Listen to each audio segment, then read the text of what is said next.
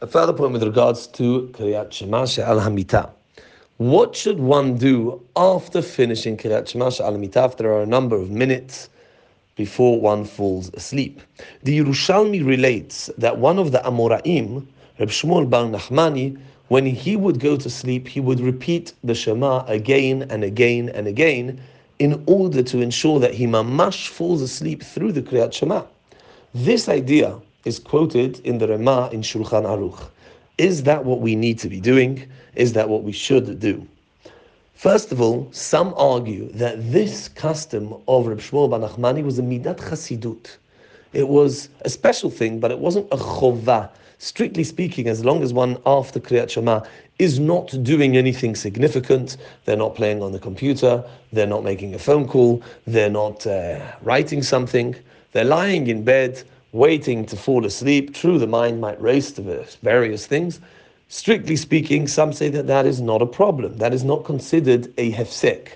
Very likely that they would agree if it's a very long time, half an hour, person's or 20 minutes, maybe even half an hour, person's lying in bed. Very possible that these poskim would also say Kriyat Shema, or at least the first parasha of Kriyat Shema should be said again. However, fundamentally speaking, they don't say you have to repeat it again and again. Moreover, the Magen Avraham points out, he disagrees with Rema. He says that story that is quoted in Talmud, Talmud Yerushalmi, that Reb Shmuel Bar Nachmani used to repeat the Shema over and over again, is not like the Talmud Bavli. The Talmud Bavli implicitly disagrees with this idea because the Talmud Bavli sounds like one of the Amoraim ended off his Shema with saying psukim, like we do and therefore it doesn't sound like he repeated the Shema again and again. And we should follow the Talmud Bavli. That's what the Magen Avraham points out. So according to the Magen Avraham, this idea of repeating the Shema again and again to ensure that one falls asleep mamash through the Shema is not true lahalacha.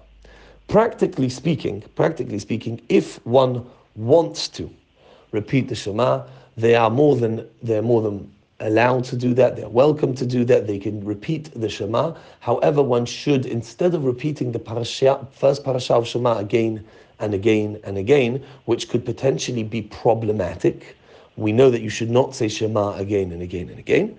One should, in that instance, rather than repeat the Shema, repeat Psukim. So repeat Yevarechecha, repeat Hinemi Tato Shlomo, Yoshev Beseter Elyon, or whatever the minhag is to say. If you're Ashkenaz, repeat Adon Olam. That can be done if one wishes to. If one doesn't want to, because it's difficult, it's a tircha.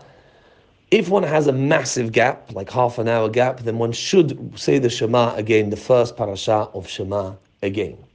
But under normal circumstances, what one should do, if they're able to, is to follow the Kaf HaChaim. The Kaf HaChaim quotes from the Kabbalists, the Mekubalim say, instead of repeating the Shema, what one should do between Kriyat Shema She'al Hamitah and falling asleep is bimitzayer the otiyot. They should imagine, they should they should hold an image of the letters Aleph, Bet, Gimel, Yud, Tav, and final Tzadi.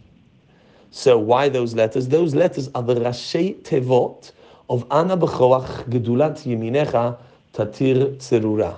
If one, the, the Rashi Tevot of that, that line, that phrase, those letters, Aleph, Bet, Gimel, Yud, Tav, final tzadi. If one can hold those in their mind, it's good for their nefesh, and that is the, the place for that kavana is specifically after Kriyat Shema al Hamita and, for, and between then and falling asleep. Again, of course, this is not a chovah. This is a kabbalistic idea. It's a good, it's a good thing for somebody to do if they are, if they're a few minutes after Kriyat Shema al Hamita. It might help them to fall asleep as well, and it's certainly a good thing for their nefesh. Baruch Adonai La'olam. Amen v'amen.